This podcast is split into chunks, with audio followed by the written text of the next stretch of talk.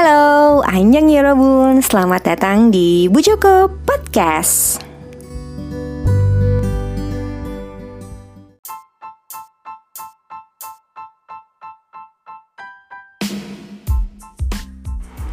Selamat datang kembali Yorobun di Bu Joko Podcast.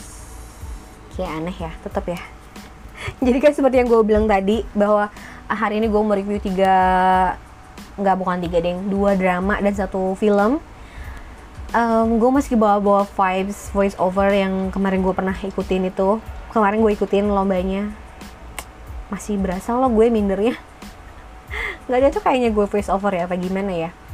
Oke okay, Yorobun jadi kan gue bilang bahwa ada dua drama dan satu film. Nah kali ini gue mau nge-review filmnya. Sebenarnya film ini tuh persis banget gue tonton setelah gue selesai nonton Summer Strike. Jadi Summer Strike juga dramanya bukan drama baru yang kayak tahun lalu sih sebenarnya tapi gue kan terpesona ya sama MC1 terus temen gue nyaranin coba nonton Unlock gitu.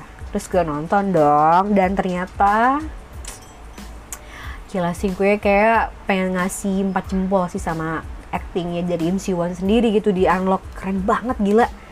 Apalagi kalau misalnya abis nonton Summer Strike terus nonton ini berasa banget sih bedanya gitu. Feelnya beda. Aduh keren banget sumpah. Oke kita kenalan dulu sama case-nya ya. Unlock ini siapa aja case-nya jadi uh, Unlock ini ada Chun Woo Hee yang berperan sebagai Linami, ada Im Si Wan berperan sebagai Oh Jun Young, ada Kim Hee Won yang berperan sebagai Woo Ji Man, ada Park Hosan Ajusi yang berperan sebagai Lee Seung Woo, ada Kim Ye Won berperan sebagai Jong Eun Ju, ada Chun Ji Oh berperan sebagai Kim Jung Ho dan masih banyak lagi.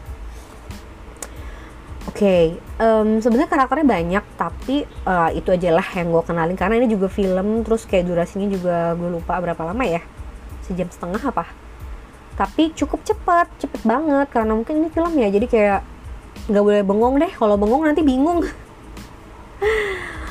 Pertama-tama unlock ini menurut gue garis besarnya adalah tentang cybercrime yang menurut gue juga relate banget nih untuk kita kita di zaman sekarang karena emang hal kayak gini mungkin aja terjadi sama banyak orang gitu. Karena berkaitan dengan cybercrime. Tapi lebih dari itu sih cybercrime-nya bahwa ternyata ini tentang ya serial killer gitu. Serial killer yang dilakukan oleh seseorang yang pinter banget sih kayak genius cuman kayak pinter keblinger gitu gak sih? Nah siapa nih pelakunya atau siapa nih yang memerankan karakter uh, jenius pinter keblinger itu. Yes Im Si Wan dia karakternya di sini menjadi Oh Jun Young kalau di Summer Strike dia berperan sebagai seorang jenius dalam uh, hal yang baik gitu. Kutu buku baik lucu manis itu di sana di Summer Strike. Di sini dia berperan sebagai seorang uh, kutu buku yang psikopat oke okay? Dia tuh kayak mungkin memang mukanya cocok banget jadi orang yang jenius kali ya sehingga dapat peran-peran kayak gini tuh masuk banget di dia gitu. Sayangnya di unlock ini dia jadi jahat dia jadi pembunuh berantai yang uh, nangkep dalam kurung nangkep mangsanya itu lewat ya ini cyber gitu kan. Oke jadi ini tuh bermula dari um, Linami si Linami ini kan kerja di sebuah startup kecil gitulah ya. Nah terus dia ya biasa lah kayak kita kita biasa. Sebenarnya dia juga dari kalangan ekonomi yang kayaknya menengah ke atas deh gitu. Cuman dia pengen kerja gitu dan mungkin merintis kali ya dari perusahaan yang nggak terlalu besar gitu. Hari-harinya biasa aja dia pergi dia uh, ke kantor dia juga kadang makan malam sama teman-temannya lalu minum gitu kan. Itu kan sebuah satu kebiasaan yang emang mungkin cukup biasa di Korea gitu yang kelihatan di drama kan seperti itu biasanya. Nah suatu hari dia tuh naik uh, bis untuk pulang ke rumahnya, dia nggak sadar kalau handphone dia tuh jatuh. Oke, okay? handphone dia jatuh, terus uh, besokannya tuh dia apa namanya sadar kalau ah, handphonenya hilang gitu kan, handphonenya hilang. Akhirnya uh, dia tuh kayak nyuruh temennya gitu, oh nggak nggak sebelumnya temennya nelpon dulu ke handphonenya si Linami.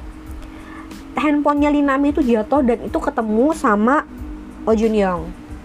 Jadi nggak tahu ya namanya mungkin kodarullah gitu.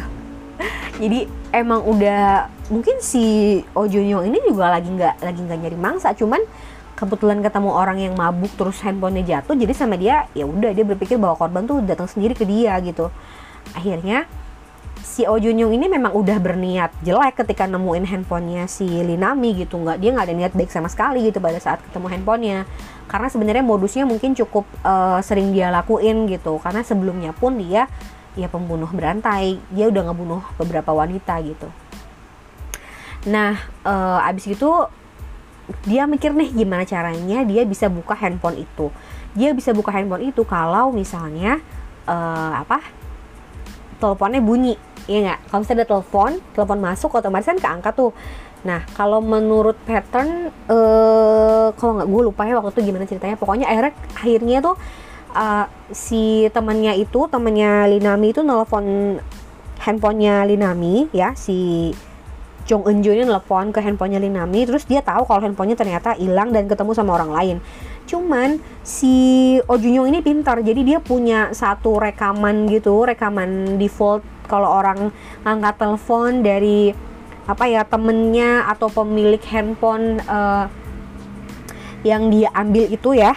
Kalau misalnya dia nyariin tuh gimana jawabnya? Dia punya jawabannya. Dan itu tuh pakai kayak semacam apa ya rekaman gitu. Jadi si temannya si Linami ya si Jong Eun Jo itu berpikir bahwa oh aman kalau gitu. Berarti kan handphonenya keterima sama perempuan juga. Jadi perempuan sama perempuan kan relatif nggak nggak apa ya kita nggak khawatir lah ya gitu kalau misalnya apakah dia jahat atau gitu kayaknya jarang gitu kalau penjahat perempuan gitu.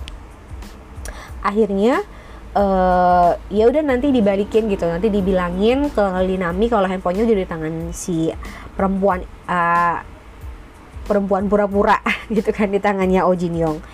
Akhirnya Linami ketemu nih sama temennya Jong Eun Jo terus kayak dikasih tahu gitu handphone lo udah diambil kok sama ada seorang perempuan gitu. Terus akhirnya nelpon lah si Linami nih gue gue yang ngomong gue yang ngomong gitu. Dia ngomong dan dia juga si Oh Jun Young ini punya juga rekaman suara gimana caranya untuk menjawab pertanyaan si Linami. Sehingga Linami tuh yakin bahwa oh iya bener ini orangnya baik kok. Bahkan dia bilang katanya e, handphone lo ini rusak tadi agak jatuh gitu kacanya pecah cuman udah gue taruh nih di salah satu tempat untuk kebenerin handphone gitu kan servis handphone katanya. Kata si Oh Jun dengan uh, versi apa ya cewek pura-pura itulah. Pokoknya modusnya sama gitulah dan akhirnya si Linami ya percaya gitu. Ya udah janjian aja di tempat servisnya ya gitu. Nah, terus akhirnya Linami datang nih ke sebuah tempat servis dan dia ketemu dengan Oh Jun yang pakai masker gitu kan ditutup karena memang uh, ini musimnya lagi musim corona jadi orang-orang tuh masih pada pakai masker gitu kan. Jadi kita nggak nggak tahu bener-bener mukanya tuh kayak gimana si Oh Jun Young gitu.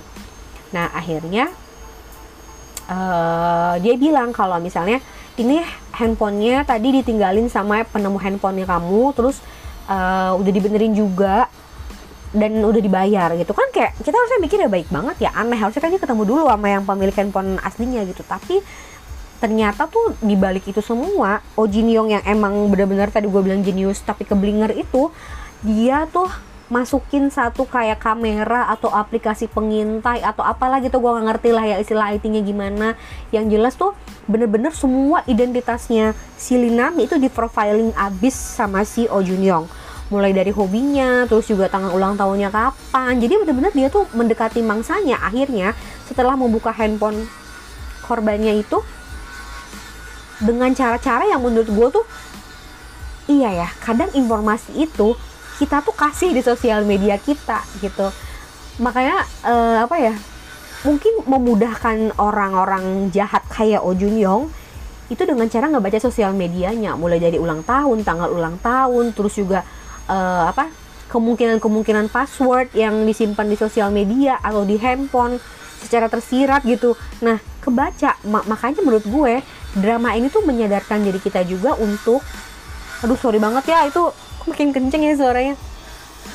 Menyadarkan diri kita untuk uh, hati-hati dalam uh, memberikan informasi yang sifatnya personal gitu ya tentang diri kita di sosial media. Karena yaitu ketika sekali handphonenya di unlock sama orang lain kebuka semua lah itu informasinya. Yang buku tabungan lah yang dia punya second account pun jadi ketahuan gitu loh jadi si Linami ini sebenarnya kan kayak karyawan biasa gitu kan. Sosial media pertamanya tuh karyawan biasa kehidupan biasa lah gitu hari-hari orang biasa juga. Tapi di second accountnya dia punya uh, sebuah apa ya akun yang emang dia tuh kayak influencer gitulah ya gitu. Nah akhirnya dengan dengan modal seperti itu itu membuat um, memudahkan Oh Junyoung untuk apa ya ngejahatin si Linami gitu melakukan kejahatan terhadap Linami kejahatannya apa? Kalian nanti nonton aja lumayan apa ya menurut gue ini cepet banget sih jadi jangan bengong sama sekali. Karena gue juga dalam sehari benar-benar selesai nonton film ini. Ya iyalah cuma sejam berapa menit gitu ya. Tapi bener-bener gak ada yang gue skip karena uh, temponya juga cepet terus pas lah menurut gue juga plotnya juga emang seseru itu. Ya kan sampai uh, akhirnya di ada plot twist juga. Tapi yang menurut gue jadi takut adalah kok bisa ya ada orang segini canggihnya gitu pemikirannya sampai tuh ngejahatin orang tuh seniat itu dan orang yang nggak sadar gitu. Jadi buat kalian yang mungkin emang seneng nonton drama crime kalian boleh nonton ini. Unlock. Juga menurut gue unlock ini menjadi sebuah apa ya sebuah awareness juga sih buat kita untuk hati-hati bahwa jangan posting hal-hal yang pribadi itu menurut gue uh, yang tadi gue bilang ya. Hal-hal informasi personal di sosmed gitu. Karena yaitu ada loh orang-orang yang kayak Oh Junyong ini dan sangat mungkin terjadi di dunia nyata uh, pada masa-masa sekarang ini gitu. Bu apalagi mungkin masa-masa ke depan gitu yang semakin canggih gitu. Ada orang yang mungkin punya toolsnya orang yang benar-benar seniat itu gitu menakutkan banget sih menurut gue di unlock ini. Jadi kayak jadi hati-hati nggak sih mulai hapus-hapusin informasi-informasi yang kita sering share di Instagram yang ternyata mama sebenarnya nggak perlu harus yang sedetail itu. Karena apalagi kalau berkaitan dengan uh, misalnya kayak tanggal-tanggal gitu atau misalnya angka-angka gitulah ya takutnya ketahuan gitu kombinasi pin kita atau kombinasi password kita gitu menurut gue drama ini keren. Meskipun bagian nggak kerennya adalah bagian uh, ternyata ini nggak cuma sekedar hacking hacking biasa tapi juga ternyata uh, tentang pembunuhan berantai gitu. Jadi ya drama ini menurut gue eh drama film ini sangat seru. Buat kalian yang seneng nonton uh, film yang menantang menantang silahkan ditonton. Unlock. Masih anget film baru ini ya ya Robun. Segitu aja ya Robun. Dasi manayo. Anyong